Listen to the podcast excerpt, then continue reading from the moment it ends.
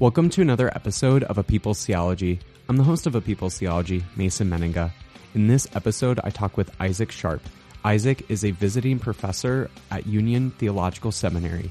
He is also the author of the recently released book, The Other Evangelicals: A Story of Liberal, Black, Progressive, Feminist, and Gay Christians, and the movement that pushed them out.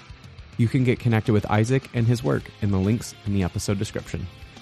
If you're a fan of A People's Theology, it would bring me no greater joy than if you gave the podcast a five-star rating and review. Tell me what you like about the podcast. Also, if you feel so inclined, please support my Patreon at patreon.com forward slash Mason Mennenga. There are multiple tiers with wonderful rewards, including papers I write to even a book club. Enough of my rambling. Enjoy more inspiring and liberating theology.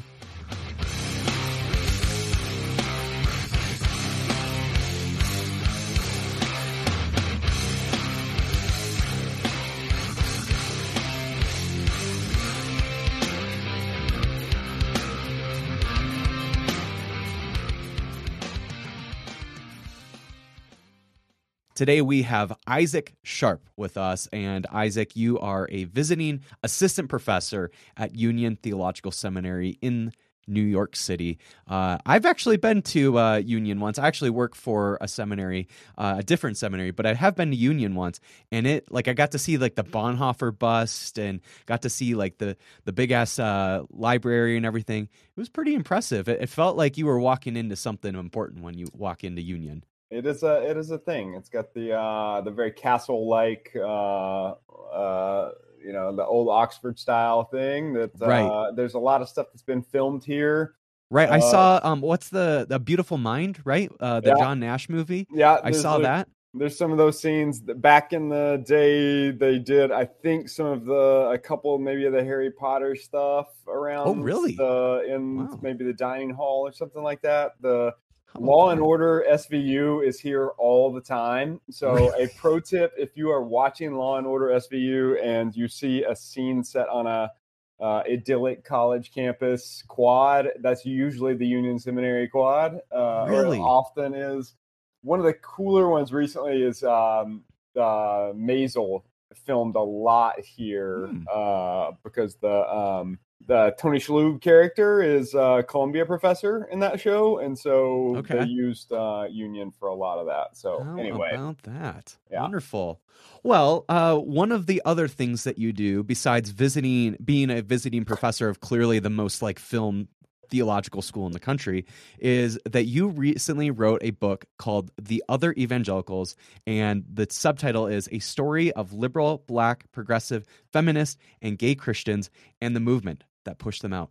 That is, that's a, the subtitle's a book itself right there.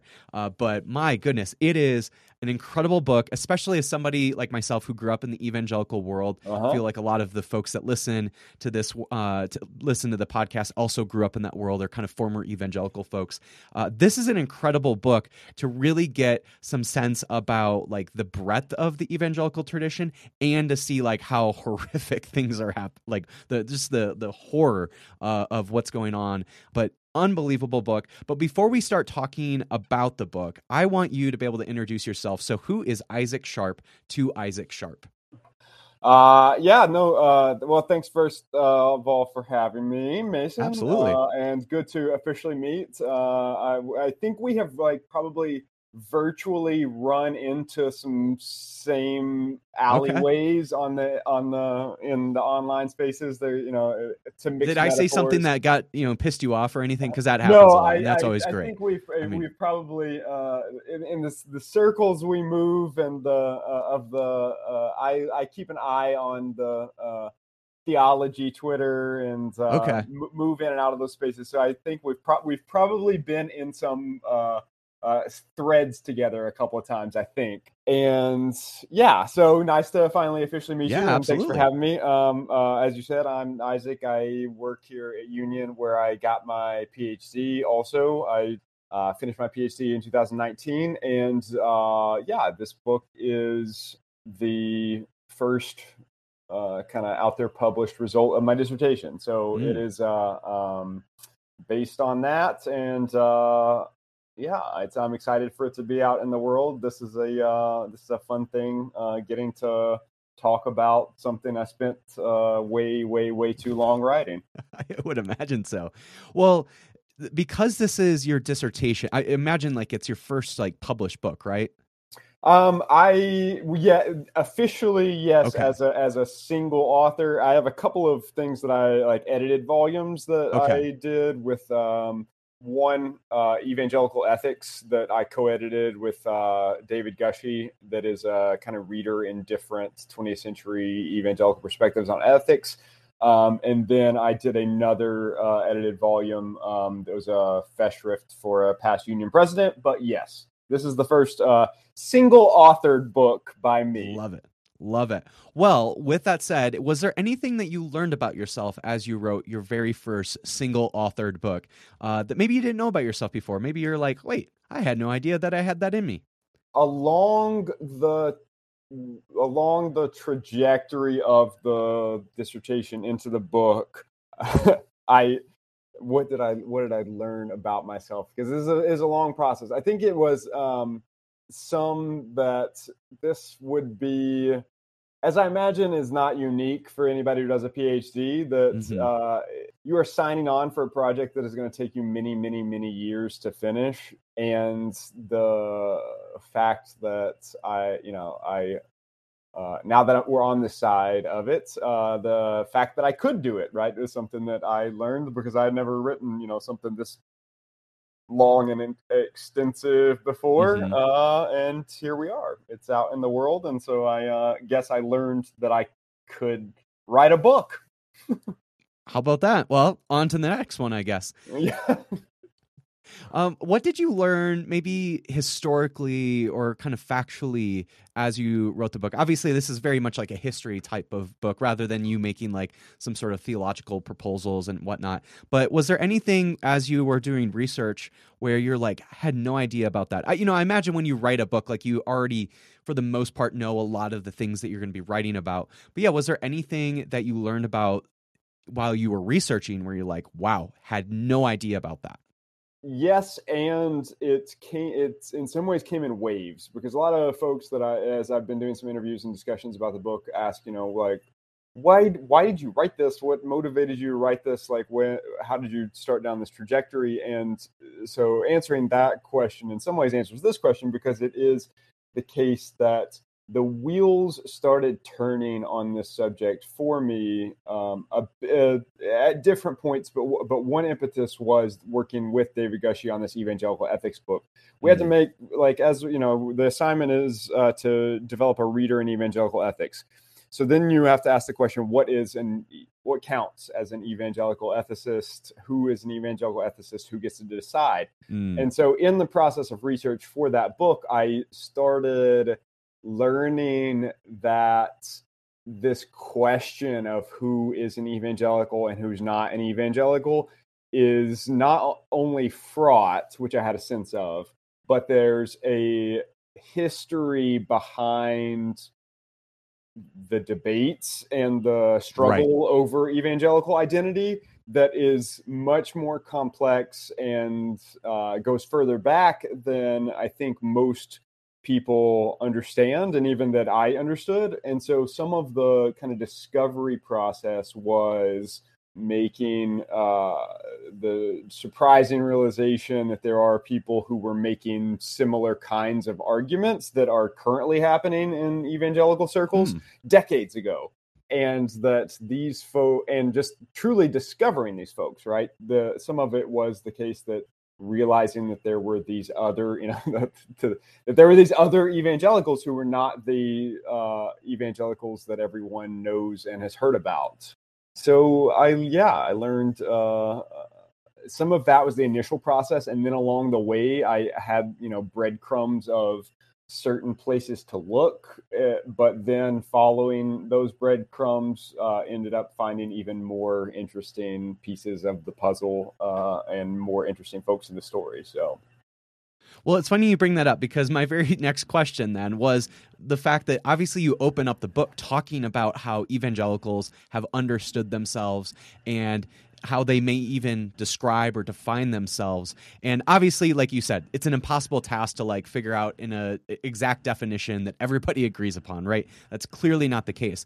But you, you must have had some sort of like operating definition or description of evangelicalism that you're using as you're writing the book. So can you talk at least about like the best way, or at least the description or definition that you're using as you're writing the book? I'm, I'm really curious about that, knowing that obviously like it's not going to be the definitive definition or anything like that. But yeah, I'm curious what yours was that, as you were writing the book. Yeah, so this is the, the definitional debates are inherent to the story in a lot of ways. And that was one of the, as I said, the, was the discoveries that there was this thing going on about this wrangling over evangelical identity going going way back. So I didn't, I don't even, I, there may be one place that I venture a kind of tentative, here would be one way of describing right. evangelicalism in the contemporary U S context. The the old joke that the that I reference in the book is that the that some evangelical historians used to use was uh, that an evangelical in the U S context is anybody who likes Billy Graham. It's not a bad, it, it works to, up to a point, and but it also captures something, and it is that Uh, it captures lots. It captures a few things. One, that um, evangelicalism in the U S context in the twentieth century and twenty-first century, which is primarily what I was focusing on, is this kind of uh, nebulous, trans-denominational movement, sub or subculture or network of mm-hmm. schools, publishing houses, uh, record labels, institutions that. have that have developed this, that are a network that developed um, are specifically around this notion of evangelical identity. Um, a thing that um, Gushy and I used in the Evangelical Ethics book that I think is a um, is a helpful way of even discussing discussing this, like how to draw the lines and where to look in the U S context um, is. Uh, you know, evangelical, you know, uh, the joke, I make this joke explicitly in the book that it's it's actually like, it's like the judge says about hardcore pornography. Can't define it, but I know it when I, see, when it. I see it. This is, and, and like, it, it's funny, but it is also to your, as you were talking about uh, listeners be coming out of the evangelical worlds, it's, it's even got it. It's like it's its own language, right? There's like the idiom, right. oh, totally. the idiomatic phrases where like, if somebody says a certain kind of phrase, you're like, huh. And they and they may, they themselves may not even say, you know, I am evangelical. They may not even use the language, but you, it's, you know, which. But if you're doing life together, I know this is it, what right? you might this, mean. That, this is exactly one of them, right? Um, uh, God has laid something on your heart. The, these these kinds right. of doing life together, these kinds of phrases are an idiomatic culture thing in evangelical circles, and it, it is um, in, it indicates something. This is a long-winded way of, of saying that, you know, I, I don't venture a definition per se as like a definitive, but I, I suggest, you know, in the twentieth century context in the U S, e- what evangelicalism became is this network of institutions that is a trans-denominational group of Christians that generally the kind of initial defining border guarding that happened with evangelical leaders was around conservative, we are conservative Christians, not like those liberal Christians. And then part of the story of the book is um, making an argument about how that network made decisions about more specific things to add to the definition of what a true evangelical is over time. Right. So yeah, the, the definition, the, if I'm working with the definition in the, in the book, it is generally uh, evangelicalism as it is represented in the book that I'm focusing on. Uh, I, one way to talk about it, it's a discourse. It's a discourse in twentieth century Christ, Protestant Christianity um, about, yeah, who is a, in some ways, one of the discourse is about who's a true Christian, because that's how evangelical identity often gets wielded totally. in certain circles. Um, Absolutely. This is still a long way of maybe dodging your question. It's totally fine. It's not the first person to dodge a question that I ask, and probably rightfully so. Dodging. All good. uh, I just saw Kristin Du Mez recently, and she was talking about how evangelicals, the, the sort of leaders of evangelicalism, often want to define evangelicalism theologically, right? And uh-huh. there's like the the Bebbington or whatever that guy's name right. is. Like there, there's all that, those kind of definitions. But what I like about what you're doing, and I think others do in trying to create some sort of description or definition of evangelicalism, is actually to talk about it Uh, culturally. Because if you look at the theological definitions of evangelicalism from the evangelical leaders, it really isn't all that different than what a lot of other Christians believe, uh, even like Catholic Christians or mainline Protestant Christians, or even maybe some Eastern Orthodox Christians as well. Like it's not all that different. So what is it that differentiates evangelicalism, uh, if it isn't just simply theological beliefs, from other Christians? I think it is something about the cultural artifacts that come up. It's the institutions. It's the media. Yeah, you were kind of, you know, describing the, the kind of culture that is a part of evangelicalism. And that really seems to be what differentiates it from other Christian traditions. And so I really like that way of describing evangelicalism and thinking about evangelicalism. Uh, but the the problem that I think evangelical leaders would have of that is then that's super amorphous, because it isn't actually just simply a theological definition. So evangelicalism is constantly changing if it's just simply a cultural definition, because culture changes all the time, right? And so that's where I can see like evangelical leaders being really hesitant of thinking it as a cultural definition or cultural uh, that that's what differentiates evangelicalism from other Christian uh, traditions, because culture changes, and so yeah. therefore evangelicalism is constantly changing as well. Yeah, a hundred percent. And yes, and so I an interesting thing to me around these questions of so I actually um, I do a both or personally I would take a both and approach to this uh, for, for a couple of reasons. One is, I'm uh, a little hesitant to definitively say this is culture, this is theology, right. um, and draw the lines so neatly. I think that it is often more complicated than that. Human beings are, we're complex, and we have complex sets of motivations and preconceived notions and interests and desires and so on and so forth. And so this, um, whenever this question of, it, yes, there are attempts to define it theologically. Um, and some of what I narrate in the book is involves those attempts, right? By, by evangelical leaders to say, you must believe X, Y, Z, and that makes you an evangelical. The thing that I, I am in part think I am uncovering a little bit in the book is that it is also about power. Right, mm. that the definite the definitions of evangelicalism, um, to uh, Kristin Du Mez's point about defining it theologically, I that that is an important point, and also the, a point that I would add is it may, even when it, it may be about theology, it's also about power, such mm-hmm. that it uh, those who are defining it theologically have the power to do so. And that's an important piece of this puzzle, I think, because totally.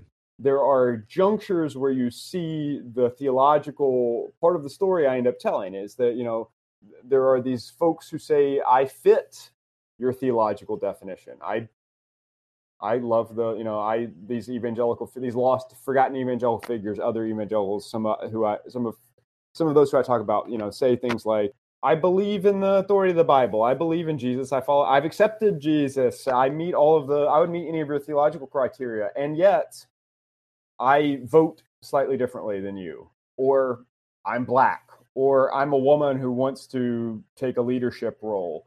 And part of the story I'm t- I tell is that when that happened, those folks got marginalized and defined out of the category, even if they could meet all of the theological criteria. And that those junctures are where I end up saying that this is an interesting thing around evangelical identity formation, because you get people who would say, I yes, I am, and I meet I the Bebbington quadrilateral or whatever. Yes, I agree with all pieces of those.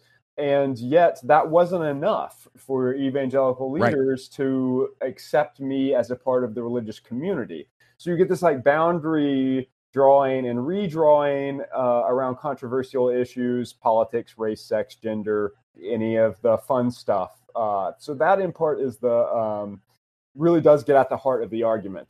It may be theological at times. You know, the, there is that piece that it is, you know, folks Um, in, in evangelical institutions are sometimes required to sign statements of faith or whatever, and those may be primarily theological.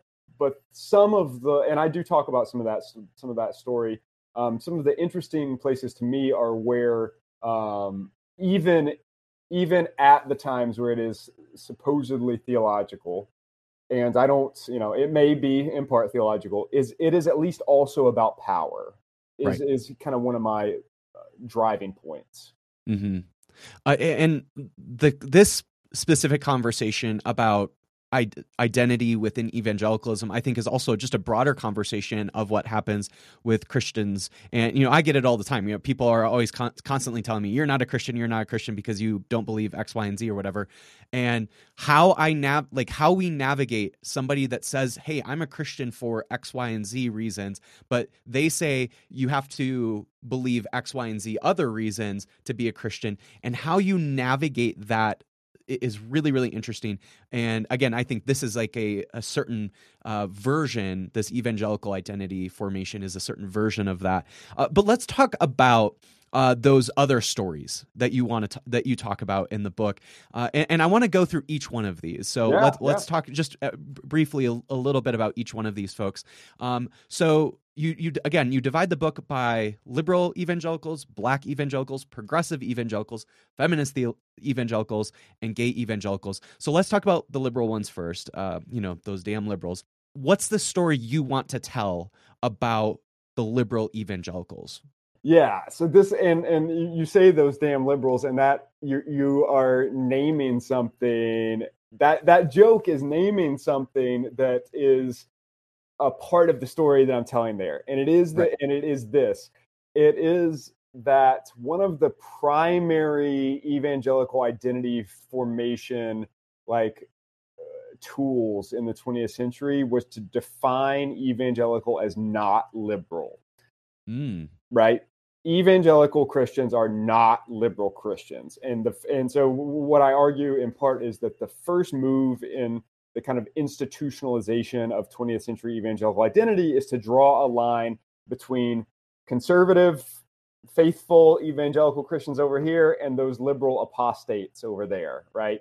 And it was in part around things like uh, the those liberal Christians over there believe that you can use critical methods to study the Bible. And those right. liberals over there believe that you may not need to read Genesis as a literal scientific uh, account of a six-day creation. And the an early move in this institutionalization of evangelical identity is to say those people are not are not evangelical, and evangelical means this over here. Which, and, which is whole, it's hilarious because when the fundamentalist evangelical split happened, right, the evangelicals were considered the liberal ones. And now they're they're weaponizing that same accusation that they once received, and now they're weaponizing that against others. So this is the shifting thing, right, where it's always the, the case that it is, in the twentieth century context, liberal became a bad word in evangelical circles, almost universally so.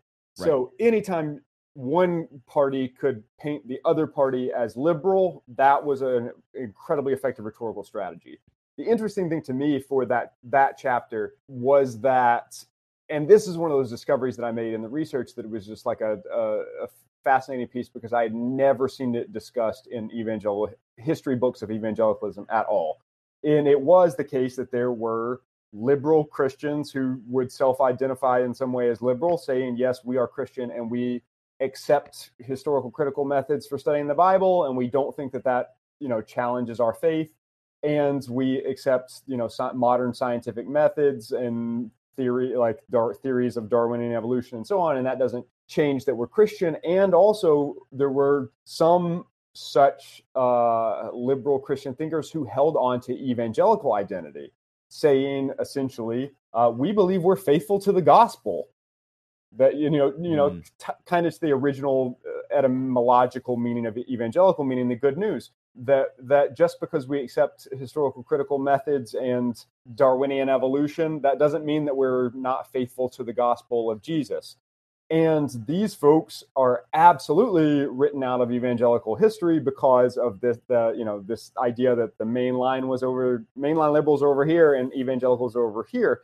And part of what that chapter is doing is um, making this argument that it was messier for a, for a mm. period of time, that there were folks who were saying, you know, who weren't accepting that divide, who were saying, you don't get to, you don't get to define us out of this category uh, just because we, you know, accept historical critical methods to study the Bible. So that, that chapter is one of the, like I said uh, to somebody the other day, any of the chapters has the potential to be the most controversial given it matters what the context is, but this right. one definitely will uh, because it is in some ways playing a little bit with the kind of widely accepted history of twentieth century Protestantism to um, say that it's actually this like neat line between evangelicals over here and liberal mainliners over there was actually more complicated. It wasn't, mm-hmm. it wasn't mm-hmm. always so neat. What's the, what's the story you want to talk about with uh, Black evangelicals? This one is interesting for a number of reasons. Um, one of which is to your point about theological definitions. Um, a thing that happens when people start writing about evangelical history is um, often that you get historians who say things like, um, historically, the independent Black church traditions in this country have been um, evangel- have been theologically evangelical by any definition. And the problem with that is that uh, looking at the twentieth century context, which is what I was focusing on, you get Black Christians who, who might fit that theological definition who never associate with that label. Mm. Why is that, right?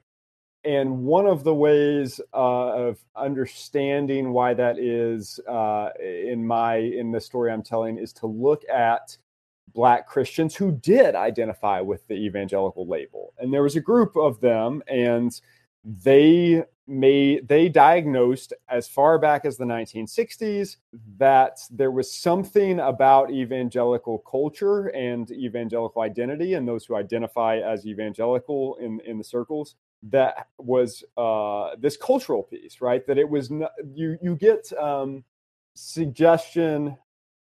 Well, let me zoom out a little bit to say uh, to talk a little bit about the folks. So the Black evangelicals that I end up focusing on in that chapter, many of them were the uh, first Black Christians admitted to white fundamentalist and evangelical schools.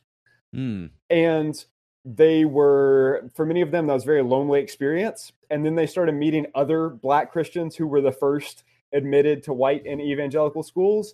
And they started conferring and they started realizing that there was a similarity to their experience, that they were in these places and they were being taught evangelical theology.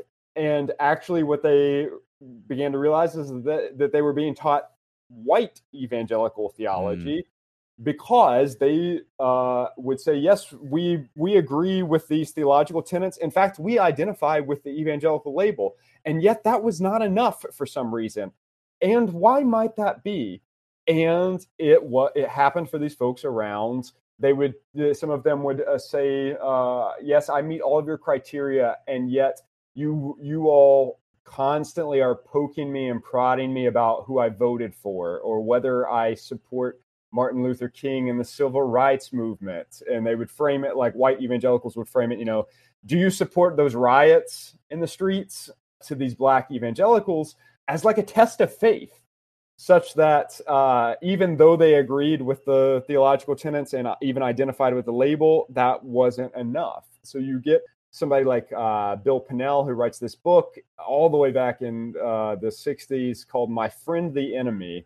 And it's about white evangelicals are his friend the enemy because it's this experience for him of working in evangelical circles and realizing Uh, that the culture was just absolutely riddled with racism and experiencing that firsthand. So he writes this book in the sixties that um, that chapter is one of my favorites for a number of reasons. And this is one of them that it prefigures, you know, there's these debates currently about evangelicals and race that are happening right now. And this stuff goes all the way back to the nineteen sixties right. where you have Black Christians who were making the same point.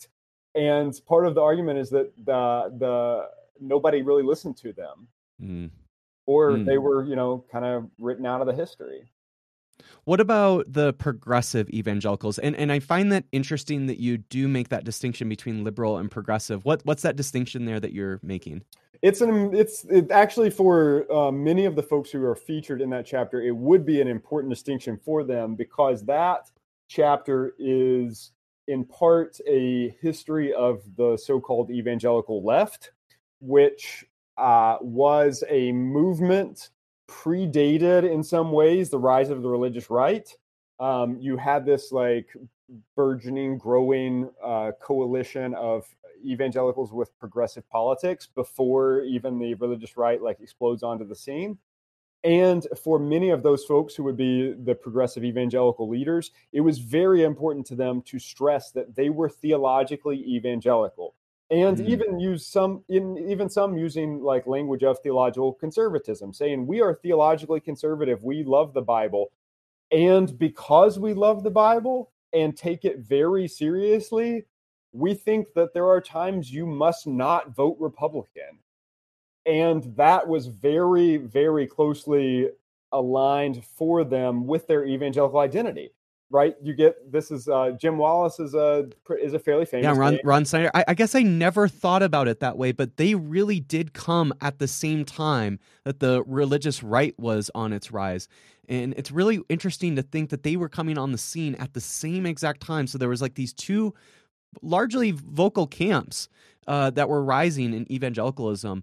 That is, I've never really put that together. That's really interesting. It's a wild thing, right? So folks folks generally know uh, names like Jim Wallis and Ron Sider, um, but less known is the the kind of history of their early work and their activism. And in that chapter I draw on, and um, am very thankful for earlier work by folks like Brantley Gasaway, David Swartz, who have written these fantastic histories of the evangelical left. Um, I take a slightly different interpretive track for what happens to the evangelical left than they do, but their work is indispensable. And yes, to your point, it is the case that a lot of folks who would know the name Jim Wallis or Ron Sider are unaware that there was this movement of progressive evangelicals that was spreading and taking root, and it was predicated explicitly on, we are not liberal mainline Christians. We are classically evangelical by theological definition. We just think that we you should support progressive political positions because that's more in line with the teachings of Jesus, and with the, you know, with somebody like Ron Sider, with the Bible's focus on uh, wealth and poverty. The, their biographical stories are uh, fascinating in that uh, um, Jim Wallis recounts um, how in the evangelical culture of the day that he experienced uh, in his evangelical world growing up, he ran into the racism issue, and that turned him off to evangelical faith. And yet before he decided to just do away with the whole thing, he he gave the Bible one more chance, you know, sat down, read it through. And when he did, he said, you know, this is part of his like self-narration, and several of the folks Uh, of the evangelical left, uh, the way they self-narrate their story, they say, I looked at the Bible again and it radicalized me. Mm. When I read it for myself, I realized that the evangelical preaching and teaching I had been given uh, was actually not in line with the, you know, canonical emphases, right? Emphasizing certain things over others, when if you look at the text, it seems like we should care about the poor. And this translated for uh, even the, this movement of progressive evangelicals into advocacy, anti-poverty advocacy, anti-racism advocacy, and anti-religious right. Um, unfortunately, what, for the these folks, what happened, uh, I argue, is the religious right came on the scene and just steamrolled and destroyed all other options in evangelical spaces, such that it became the only game in town. Part of the different kind of trajectory I take on telling that story is emphasizing that one of the effective ways that the religious right did that was by the kind of move you were talking about, you know, folks coming up to you and saying, you're not, you know, X Y Z, because X Y Z, you're not really a Christian. Right. Religious right leaders did this to progressive evangelical mm-hmm. leaders, and they did it incredibly effectively. Right. You get Jerry Falwell in front of a camera saying, Jim Wallis is not really an evangelical, obviously. So, you know, there's a direct quote from Jerry Falwell. Jim Wallis is about as evangelical as an oak tree. And every time his like his diagnosis is based on politics, right? So you get another right. interview with Jerry Falwell where he he asks Jim Wallis, did you vote for, who did you vote for in these elections? Did you vote for Reagan? Did you vote for Bush? and then he he the turn is, well, see, you're obviously not an evangelical. And so this is, yeah. I want to bookmark that for the next question, because that's literally right in line of where I'm going to go. But I do want also to hear the story about the feminist and gay Christians too, yeah. um, because obviously they have this story, uh, or they're a part of this story as well, and it's incredibly important. Can you talk about just again, like, who, what's the story you want to tell about the feminist Christians or the feminist evangelicals? Yeah, the the that chapter is. Um, has, I think, a lot of resonance for a lot of current debates among evangelical circles, including um, stuff in part inspired by Kristin Du Mez's uh, book that has re-enlivened debates over gender roles and masculinity and chauvinism mm-hmm. and misogyny in evangelical circles. And she does, you know, she made this incredible intervention that lays this thing out and says, look, this uh, evangelical identity was uh, driven by this ma- like manly man kind of thing and this theology of tough guy masculinist theology. And part of what my that chapter, the evangelical feminist story, is doing is telling the the underside of how that happened, such that much like the evangelical left, a lot of folks don't realize there was a a growing feminist movement in evangelical circles, through especially the, within the Southern Baptist Convention. There were right. This yes, there's layers and layers to this, but there were feminists and or egalitarians, because sometimes, like liberal, feminist became a bad word in evangelical right. circles. So sometimes folks would frame themselves as egalitarians rather than feminists. But the the point stands, much like the the Black evangelicals story, or and similar in some ways to the progressive evangelical story, you get these evangelical feminists who say, yes, we believe in the authority of the Bible. We just interpret those pass- those two or three passages in Paul about female submission and male authority slightly differently than you. And we want to wear yoga pants. Or right, or or preach, or or whatever, or support the E R A, Equal Rights Amendment, you know. And they say to the powers that be, we believe, actually, again, the witness of the Bible uh, affirms the full equality of women, and, you know, citing things like Jesus having female followers. And this presented an interesting tension in the evangelical world of whether people with two rat where groups with two radically different interpretations of an issue like this could coexist. Mm. And part of what happens uh, to the evangelical feminists, I argue, was the uh, rise of complementarianism. The interesting thing about that, because that debate is very live again right now, right. is that a lot of folks also probably don't realize is the complementarian movement is very recent. And that's not even, I'm not even making some kind of wild interpretive claim there.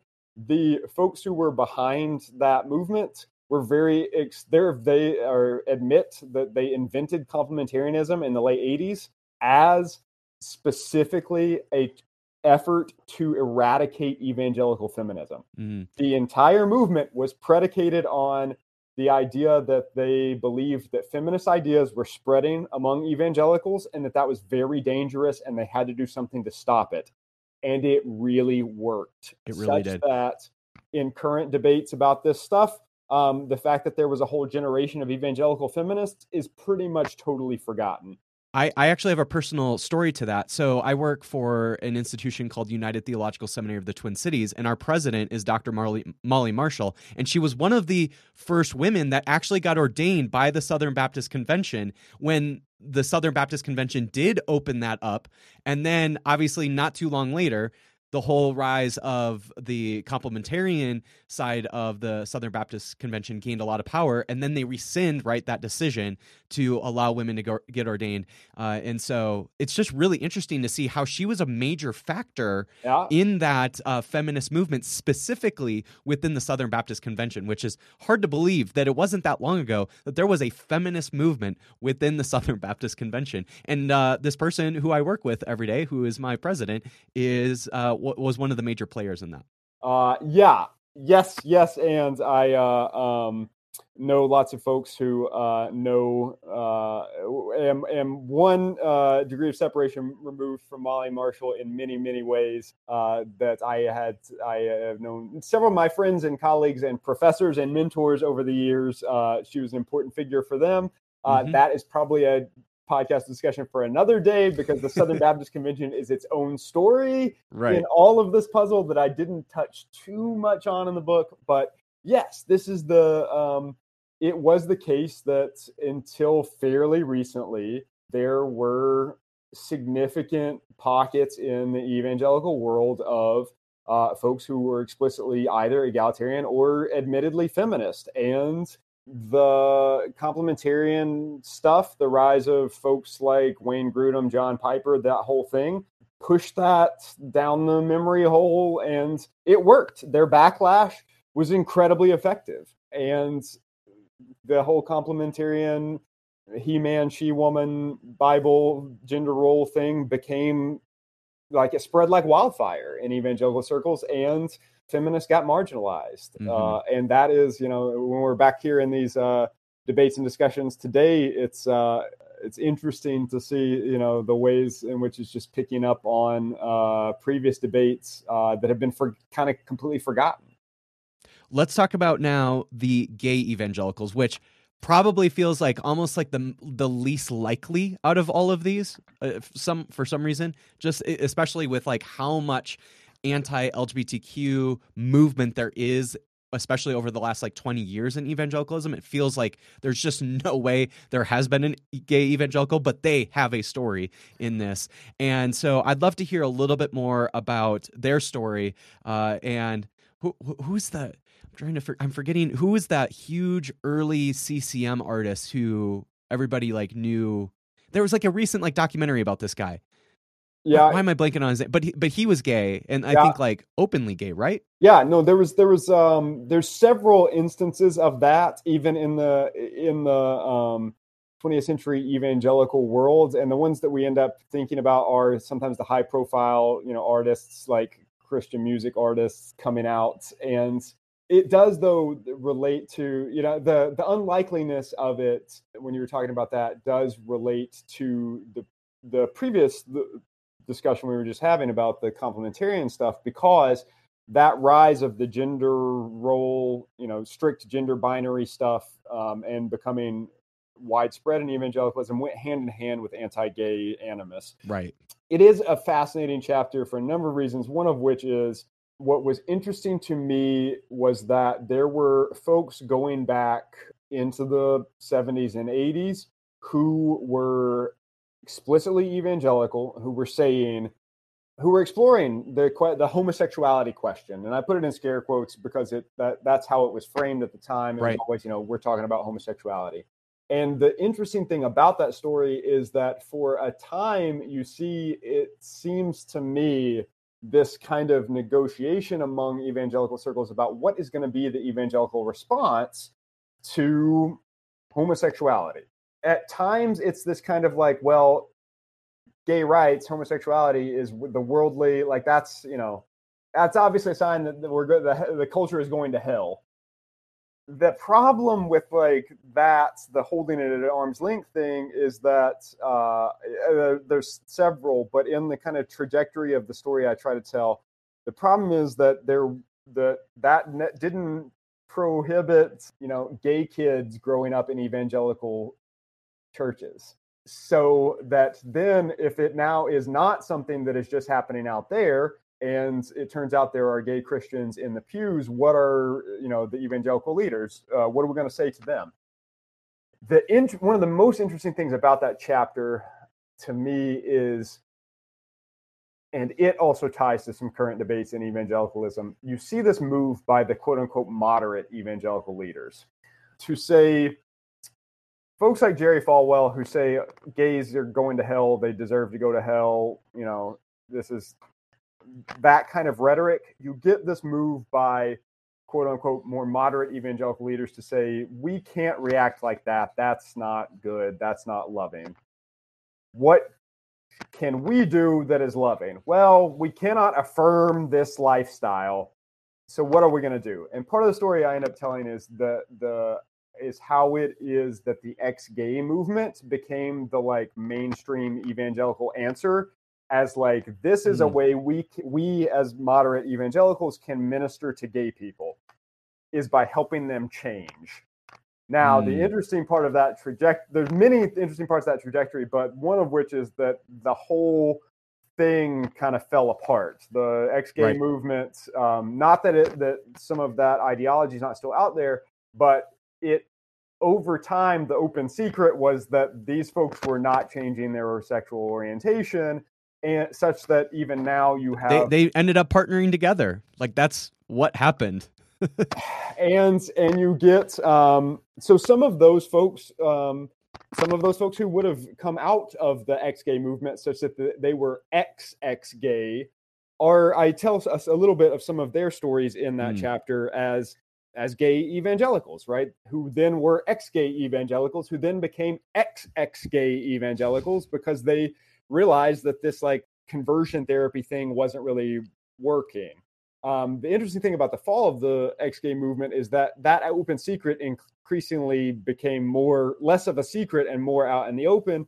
And then you get acknowledgement from even somebody like Russell Moore, who would meet any of the conservative criteria, saying, yeah, the ex-gay, this reparative therapy, changing orientation thing doesn't really show any like indication that this actually works, and acknowledging right.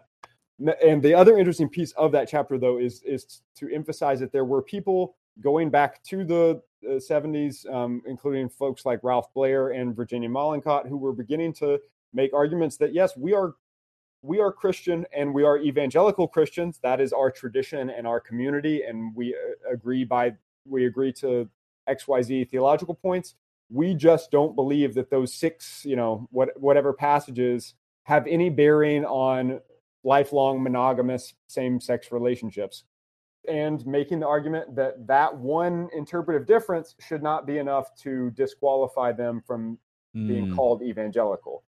Now, that argument absolutely was one that was uh, targeted by folks who would say, well, you yeah, know, that got steamrolled pretty easily.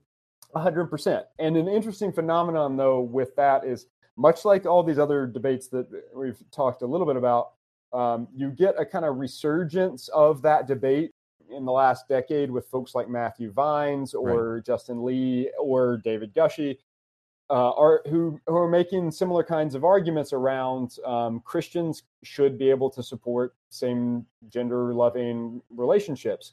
Uh, and the thing that happened to all those folks Uh, is what happened to each of these previous versions of evangel- uh, other evangelicals.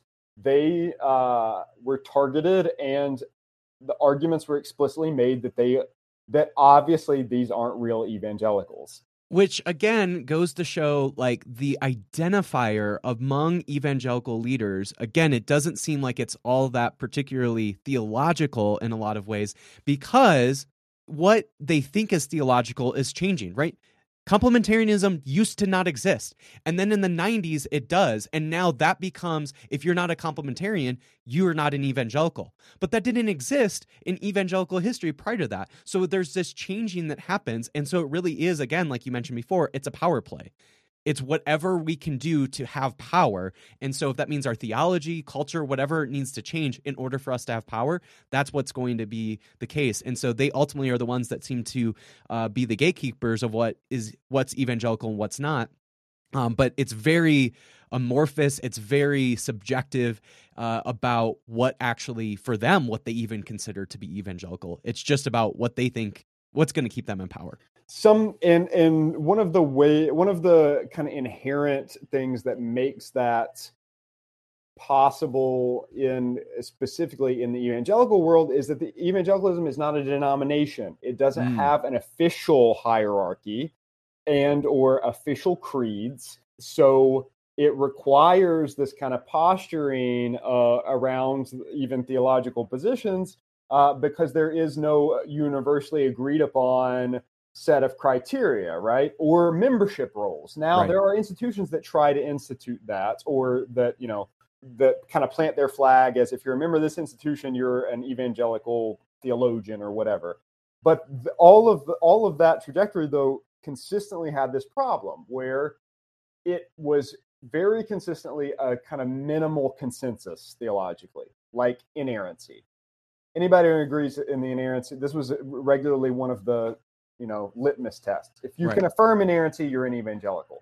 But then the problem always came up about interpretation.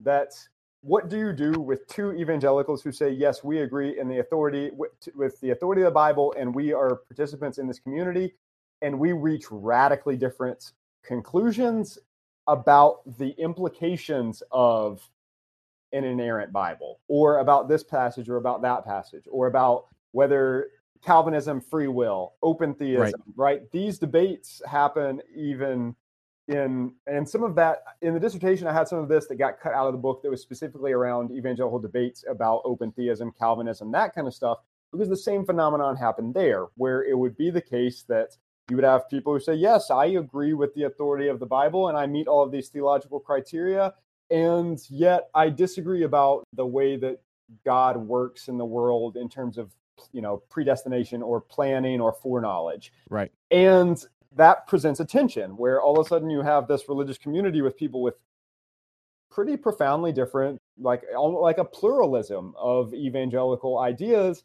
And evangelical leaders were very, or twentieth century evangelical gatekeepers, those who positioned themselves as gatekeepers, were uncomfortable with that pluralism, right? Mm. And so often you get, uh, it becomes a power move where those in power get to um, set the terms of uh, what counts as an officially sanctioned evangelical interpretation. And the culture making mm-hmm. thing is a fascinating piece of it, because the, you can see the way it functions, where um, somebody will advocate a different interpretation and then their book is pulled off the shelf and they don't right. get sold anymore. Totally. Or a C C M artist, right, makes one one claim, their C Ds are gone.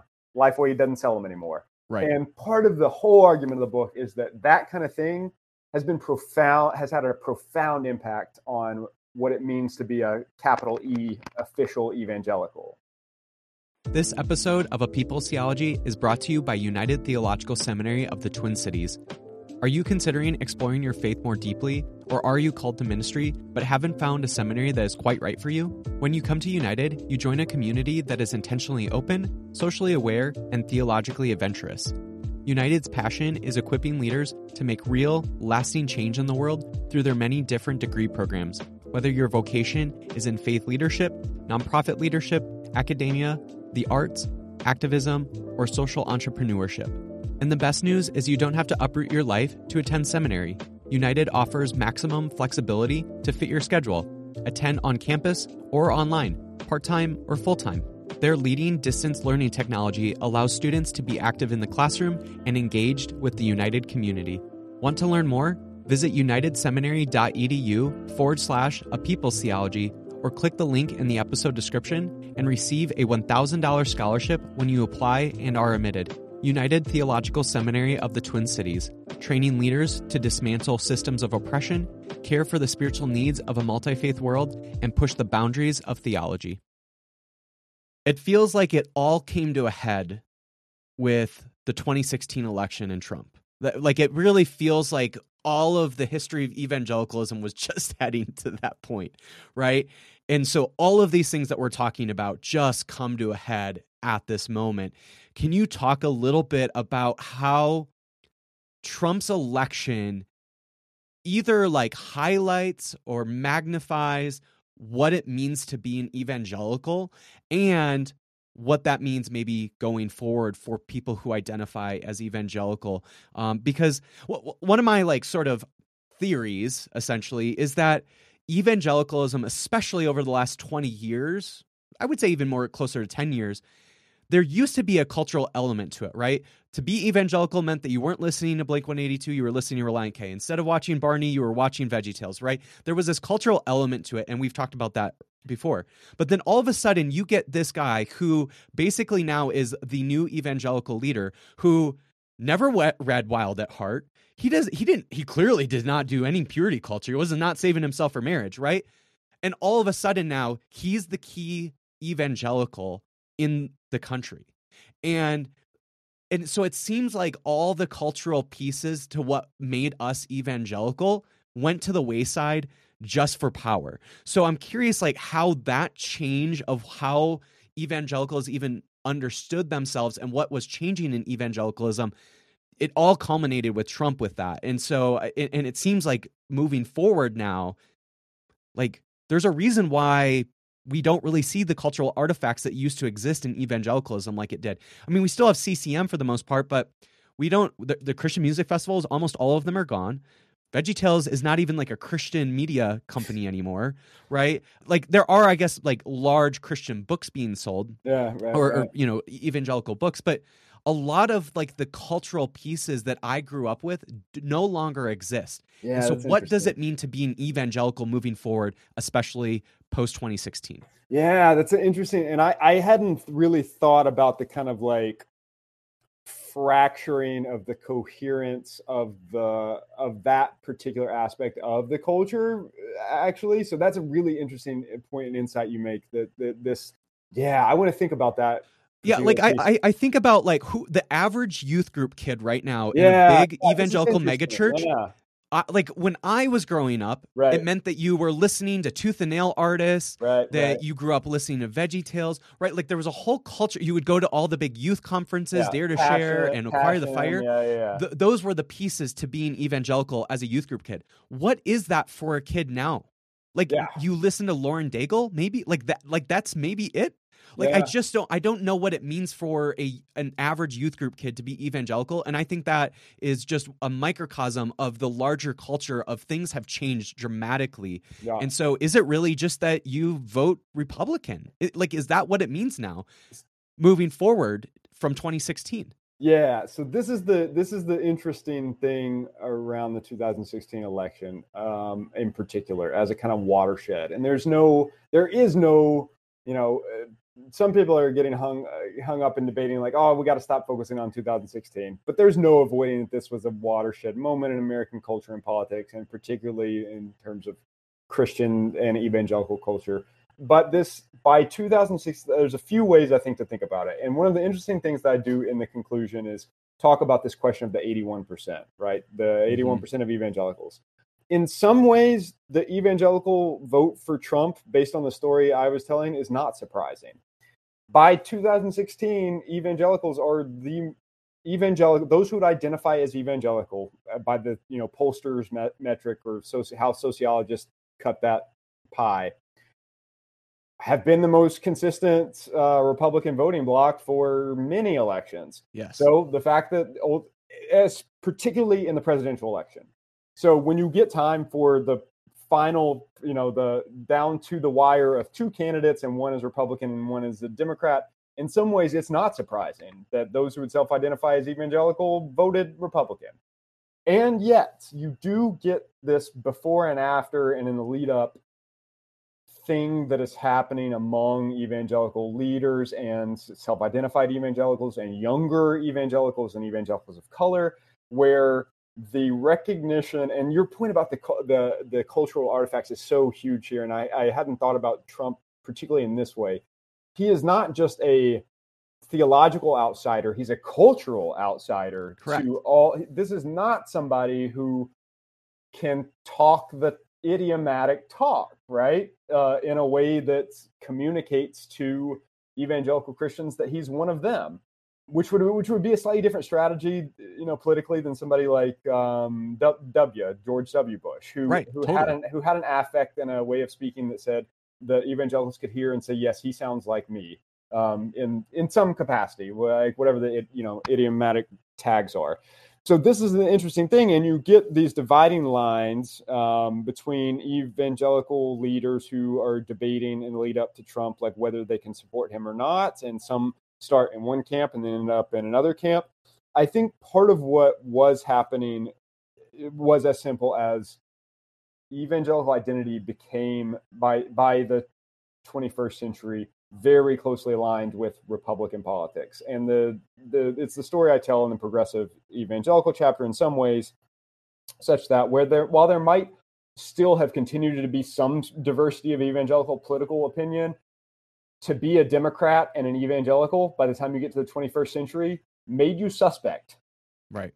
right? It just did. And they, not, that's not to say that there weren't, you know, Ron Sider still till the end of his days was always identified as evangelical, as far as I know, and advocated progressive politics. And yet he never could escape people like the those in the evangelical culture who, right. who said that made his faith suspect. So when you get to, in some ways, right, like that's the simple answer to evangelicals were going to vote Republican because that's how this story has happened. It was not always the case that evangelical meant essentially a Protestant Christian who votes Republican, but an argument can be made that that is what, that is the meaning, and if not meaning, at least strong connotation right. of this label and identity. Po- post twenty sixteen, you know, one... And fascinating, and I had this discussion with somebody else the other day, you see this wild phenomenon where you get people who are Catholic or Muslim identifying as evangelical now. Mm-hmm. And I think part of what is going on there is the story I'm telling, which is evangelical identity became associated with a kind of identity politics. And often it was a white identity politics, and it meant things like we are conservative Christians who want to protect the family. Right. Anti-abortion, anti-feminism, pro-free market, anti-socialism, anti-communism. Right. And that identity, Christian is a piece of it, but um, one can make the argument that the stronger piece is these political, social artifacts and, and uh, um, political positions. And an argument can be made that the political platform is one of the strongest kind of glue that holds evangelical identity together. And so when Trump comes along, he just points out some of the fissures there, right? right. Where it's like, oh, hold on. There are some uh, evangelical leaders who made these arguments about the personal moral, the importance of personal morality for their religious leaders. Now you have this guy right. in the, in the wake of Trump. It is, uh, it's an interesting time, right? In, right. in, in for the future of evangelicalism, because there's, it revealed some fault lines uh, that may have been there all along and maybe was a strong indicator of what this thing actually has become. Right. It, it it's just fascinating to me that for the last fifty years, evangelicals have been building these institutions, whether it's um, educational institutions, cultural, media institutions. They've yep. built up all these institutions for fifty years. Yep. And now we get to a point now where to be evangelical doesn't mean that you have to participate in those institutions anymore. Now, evangelicalism has always, at least in the last fifty years, there's been a obviously a majority yeah. of them where it meant to be conservative theologically and politically, right? right? But it also meant participating in the institutions they were creating. Yeah. But you no longer have to participate in those institutions. In fact, some of those institutions don't exist anymore. Yeah. And so that's where it's just like, what is going to happen in the future of evangelicalism identity, given the fact that their institutions that they've spent millions and billions of dollars building for the last fifty years don't matter anymore. Yeah. Yeah. And I wondered the, there, and now we're really getting to some fun theorizing, and we can, we can do this together. Um, I wonder there if some of that is internet, right? The, if some mm. of the rise of access via the internet to, and not pure, you know, not purely, I mean, we don't just totally, uh, can't just blame internet for everything, but it's, for a long time, that cohesion of the evangelical culture, you go to the conference, you listen to the music or whatever, you, in some ways, folks don't need that as much to feel like they are participating in some kind of culture, you know, some mm-hmm. kind of niche cultural thing, uh, in part because of, you know, online stuff, right? Because the, what you were talking about, a lot of this was um, strongly driven by physical, like you buy the C D, you buy the C Ds right. at the evangel, at the Christian bookstore. You go to the youth group. You go to Pat. You make your pilgrimage to the Passion Conference in Atlanta, and it has this. Um, so I, I, I would suspect that one can make an argument that some of the shifting nature of culture formation in the modern U S context would be at play in the evangelical world, but I think it's, I think you're on to something here where I think it's more than that with the evangelical world.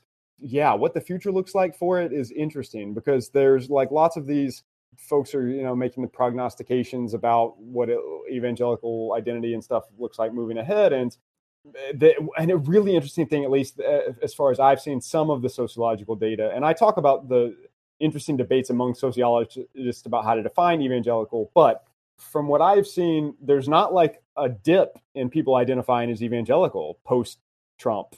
In fact, it's holding steady or slightly increasing in, in maybe in some numbers. And that's a fascinating thing. But to your point about the participation, I think one of the indicators, at least based on the sociological data I've uh, you know just kind of seen from a distance, is that there are folks that some, the, the self-identified evangelicals include lots of people who never attend church. That would be yes. a strong indication of the point that you're making, yes. where th- these people at least consider themselves evangelicals and are not in those youth groups and are not buying C C M, or maybe they right. are buying C C M, you know, listening to Lauren Daigle on Spotify or whatever. But and if that continues to grow, at some point, then we just need to recognize the fact that maybe to be evangelical is it's a political identifier, specifically maybe a power identifier. It's just simply what is going to give you access to more power, or more, at least more political power. And it seems like that might be like the trend that we're heading towards. It seems like that, especially as evangelical institutions clearly are not a part of evang- evangelical identity anymore. Right, right. And it's that, that, that interesting evolution is, yeah, I'll be thinking about this a lot now. The um, another angle, and I didn't do too much with this in the book, but the, the, some folks have started writing about this.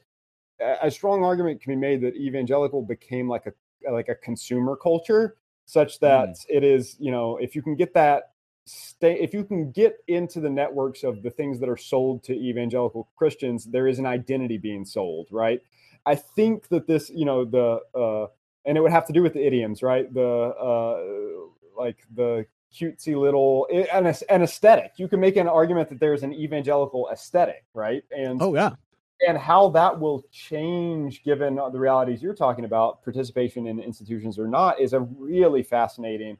Um, and the internet, I assume, plays a role there, where you know the proliferation of of an evangelical aesthetic. Uh, I mean, I think I'm thinking like the um, who the Chip Chip and Joanna. The what is their their their thing? The Gaines, the people, the Fixer Upper thing in Waco, Texas. Oh yeah, yeah, yeah. I- Um, uh, I I, for, I I forget what that sh- I I know what you're talking about, but it's just like, you know, the, like, the like the you know the the good looking guy with the undercut and the yeah like that is that is so so a part of what it means to be, or at least at one point seemed to be, evangelical, you know. Yeah, and I think that that the, there is an argument to be made for some of that that the internet is definitely changing that, in that mega church culture was always a piece of this puzzle, but it feels like now it's even more so, such that you have a few culture making institutions, like maybe a, maybe fewer than there used to be,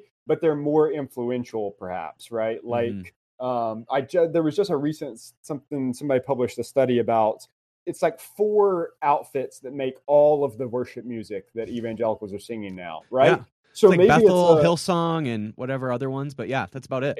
And and some of that is marketing. Those are institutions that are incredibly effective, you know, are incredibly effective marketing their product uh, and getting it out there. And they are, you know, to, to take slightly devil's advocate on your argument, the evangelical culture making is still happening. It's just happening in slightly different ways, and with maybe different players, and maybe there are fewer players, and maybe it is, you know, now if you listen to Bethel and whatever, that that is, you know, I don't know. I'm, this is just like theorizing at this point, because this is such a fascinating question. Well, so here, here's my, here's my like sort of counter argument, at least to that in particular, yeah, yeah. is that evangelicals for a number of years created a counterculture of right. their own music, their own right. media.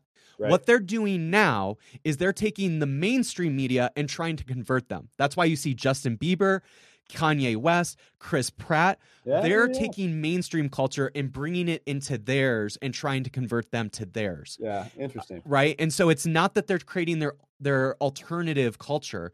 They are simply just trying to convert mainstream culture. Interesting, interesting. Because that, you know, that tension is always there too, though, in, in evangelicalism, of the like, those who take the more, we got to convert the world approach, and or developing the, the counterculture. And to your point about the, the formation of a counterculture, that absolutely was, that absolutely one hundred percent was the case. And, and that element of the like baptizing of what, a, you know, metaphorically or literally baptizing other outsider cultural artifacts is an int- that's an interesting thing. Yeah. And I, it, it, maybe it's uh, more wanna, so that the degree yeah, to which the, the amount of resources are going into one yeah. or the other, right? Yeah. It, at one point it seemed like evangelicals for the most part were putting as much resources into creating a cult- counterculture, alternative culture, rather than trying to baptize or convert the mainstream culture. Whereas now it yeah. seems like because so much of those countercultural institutions have been abandoned or have completely gone in decline, that they now are putting more resources into uh, the baptizing or conversion of mainstream culture. Yeah, yeah, and there is, I th- there's, there's, I think there is something to that, and I think that there's a um, a way that you can make that argument related to like the gender role stuff, right, or the mm. Mars Hill phenomenon, right? That was Mars Hill's whole thing, was like we we're going to be the cool, like we are going to uh, we are countercultural in a certain way.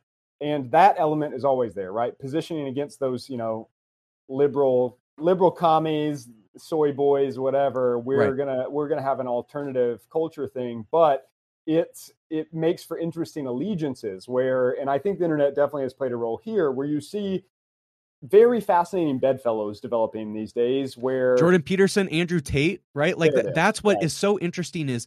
Again, like at one point, you had to be an evangelical to be influential in evangelicalism. Right. And now that seems to, for the most part, be changing pretty dramatically. Yeah. And so there is the, you know, so if you, uh, a beginning theory here is like, okay, let's scratch down to the surface and have some understanding of why that is. And I think some of it would relate to the story I'm trying to tell, right? Jordan Peterson is making is saying things that make uh, the folks who believe a certain kind of gender ideology feel like the, this is a, you know, another, somebody who affirms their uh, gender ideology, right? right? So an argument, I have made the argument before that almost the foremost controlling project of evangelical theology in the twentieth, late twentieth and early twenty-first century is this defense of complementarianism, right? Such that to do evangelical theology is to be prepared to defend a gender ideology right. uh, in theological terms.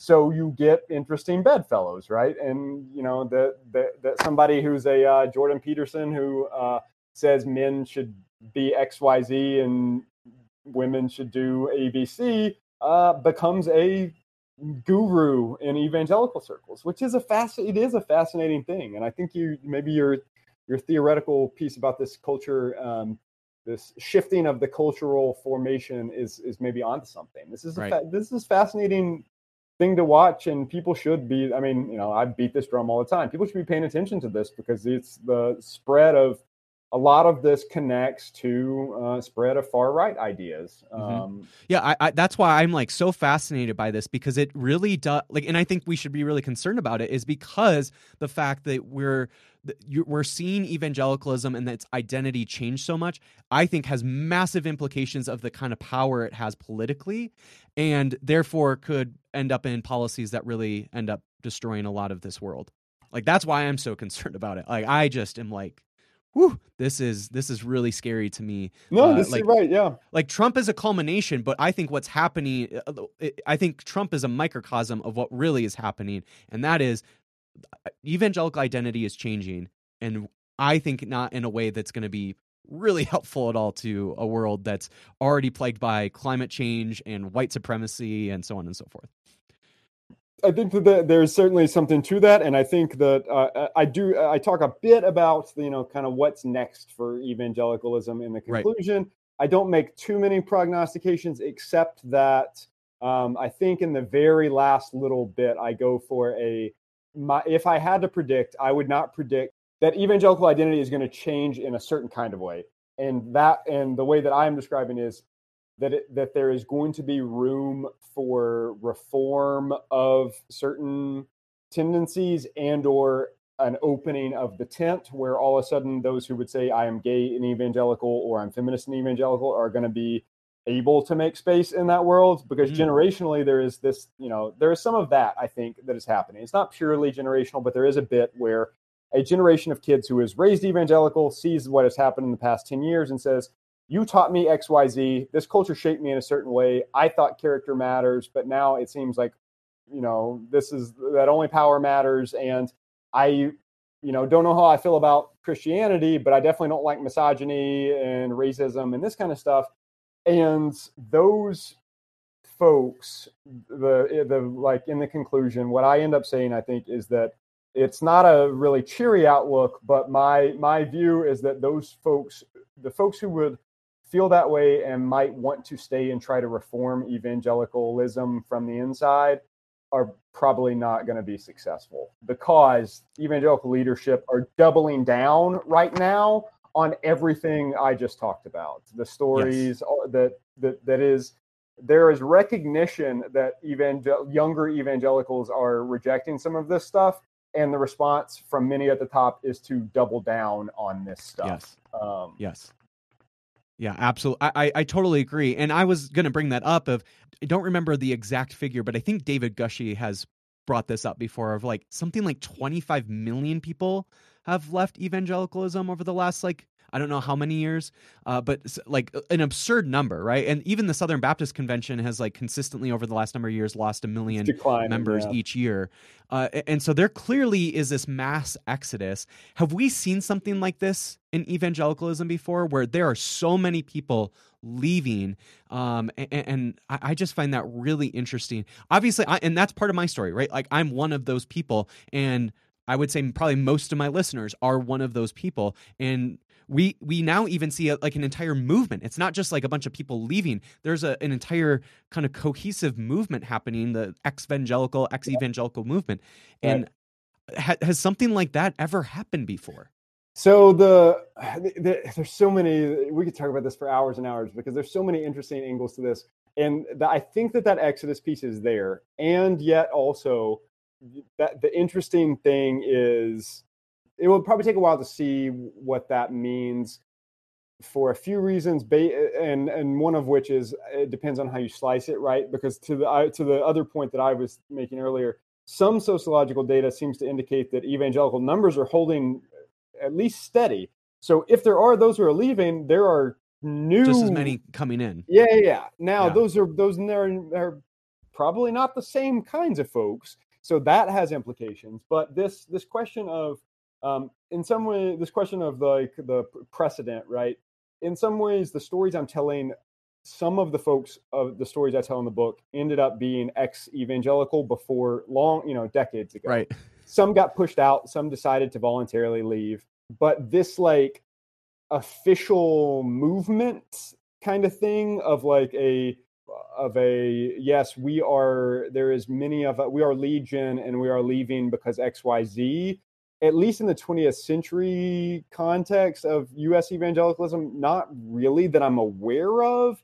It was a story, a lot of story of kind of like evangelicalism became the hot thing where all like, you know, by the seventies and eighties, everybody's like, oh yeah, evangelicals are everywhere. Now that is an interesting story to me because I, it's, you know, where did those people come from? And so I also make a bit of an argument that this evangelical identity thing was an invention. And it was a really effective invention because a lot of people who would have, you know, maybe before been like, I'm Lutheran or I'm Southern Baptist now are like, I'm evangelical. And it was a really effective thing that like united various Christians from various denominations in this kind of culture making project. So, yeah, the I, I, I don't think that there is um, in in that particular story. I don't know that there is um, precedent for like a mass exodus. And yeah, I think it remains to be seen what is is happening with evangelicals and ex-evangelicals and ex, you know, post-evangelicals, right. and uh, because it's we are at an interesting cultural moment with it where there is no question it's changing, and I it's going to be fascinating to see what happens, right? Right. Yeah, I mean, if there's anything that gives an indication of, I think, what's going to happen to these folks that just like, I like, I feel like I'm at the margins of evangelicalism, like you talk about in all these different stories of folks is, yeah, like at the end of the day, they have not been successful at reform. right? There, there's just very few uh, folks that have been able to be in any way, shape, or form successful in reforming. And so if history is any indication, I don't think, yeah, I think you're right. I don't think moving forward, we're going to see really any successful reform of this tradition, uh, which part of me is like really mourns that because of how much evangelicalism formed me as a child. But part of me is just like, I, I don't know what there is to reform at this point anymore. Like there, clearly it's never been successful. Um, and even like the closest things that we've seen, like the emergent church movement, movement being like one of the closer things that we saw of maybe something really gonna about to happen. And then that gets squashed down too. Yeah, so it's just like, yeah, yeah. it's just really disheartening and frustrating. And also at the same time, I think at some point we just kind of have to swallow the pill of this might not be a reformable tradition. Um, and so, yeah, I think you're, I think you're onto it. To your point, there could have been a chapter about the, the emergent church as other evangelicals, as a, you know, a movement for certain kinds of philosophical and or liturgical reform to evangelicalism that became a hot thing that everybody was talking about for a moment. And then nobody really talks about it anymore. Mm-hmm. Uh, and well, I will. I, I, I'm actually still part of an emergent church, and so I will gladly talk about it. I am so fascinated by it, and also I realize most people are probably like so not interested in it. No, I mean, it's it is fascinating to me, and it, for a number of personal and professional reasons. I've uh, uh, very uh, dear, probably my best friend in the entire world uh, is a uh, works at um, U B C Waco, which was an mm-hmm. you know one of the early kind of emergent stuff around specifically worship music. Was that that was that Crowder's? Yeah. Okay. So uh, this is uh, uh, check him out, Jameson McGregor. I'm gonna I'll do a shameless plug for a friend here. He's a uh, worship and arts pastor at U B C Waco. Yeah, this is, you know, this is, the emergent church thing is an is an example of this. Like it wasn't an it was a concerted effort to reform a certain aspect of evangelicalism. And again, well, and and this is a good place to make this point. It, to any of the um, stories I tell, I I try to walk. A, it's a fine line to walk, but I also say, you know, I'm not saying feminist evangelicals don't exist anymore, or that one can't be evangelical and feminist, or gay and evangelical, or whatever. I am just talking in, you know, so this is the, the emergent church would be a good, a good example of there are folks still involved, I think, in that kind of project, but as a kind of movement that had, at least in some capacity, efforts to change the landscape. I'm sure in ways it did, but it also like had serious backlash that pushed a lot of the folks I imagine out of the efforts. You know, mm-hmm. uh, I think about somebody like Brian McLaren is an interesting figure to me because I don't even know if he would identify as evangelical anymore.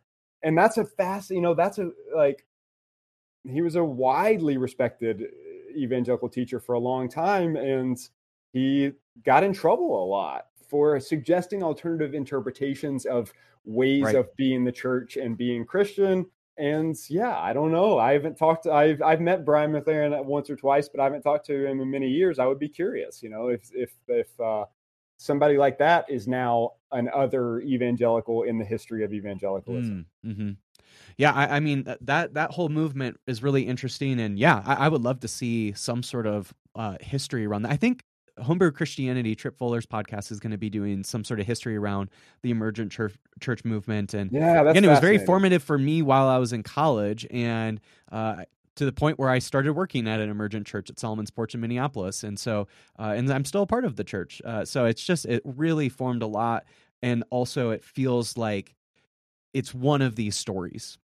Yeah, it could have been. It could have been a yeah, chapter absolutely. Or a whole book.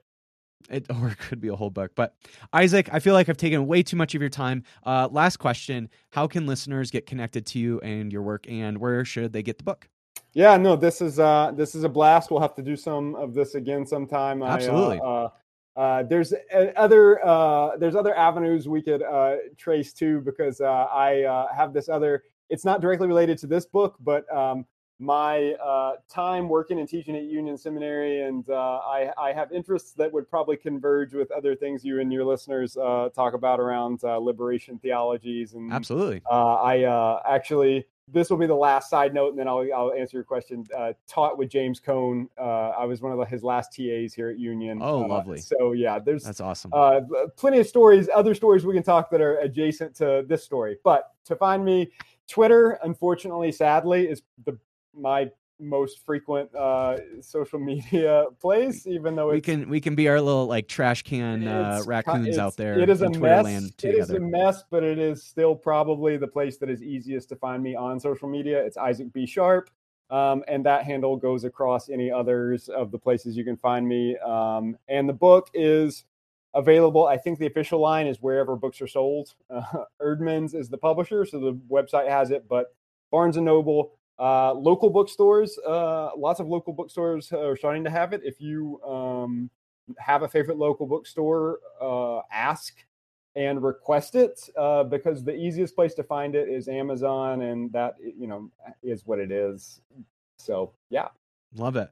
Well, Isaac, unbelievable book. Uh, again, you know, growing up in the evangelical world, it's just super fascinating to me to see what has happened to it. Uh, and I, again, the, these stories of liberal and Black and progressive and feminist and gay evangelicals is very much a part of that story. Uh, and so just thank you so much for sharing those stories. I mean, they're just so, so important. Uh, so thank you again. And uh, yeah. Yeah, thanks for having me. This was fun.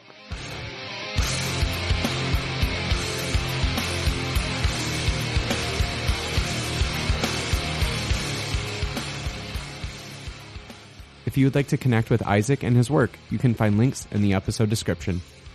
Thank you again for listening to another episode of A People's Theology. If you liked what you heard, please give the podcast a five-star rating and review. Also, please support the podcast at my Patreon at patreon.com forward slash Mason Mennenga. And remember, friends, go and be the theology to the world that inspires and liberates.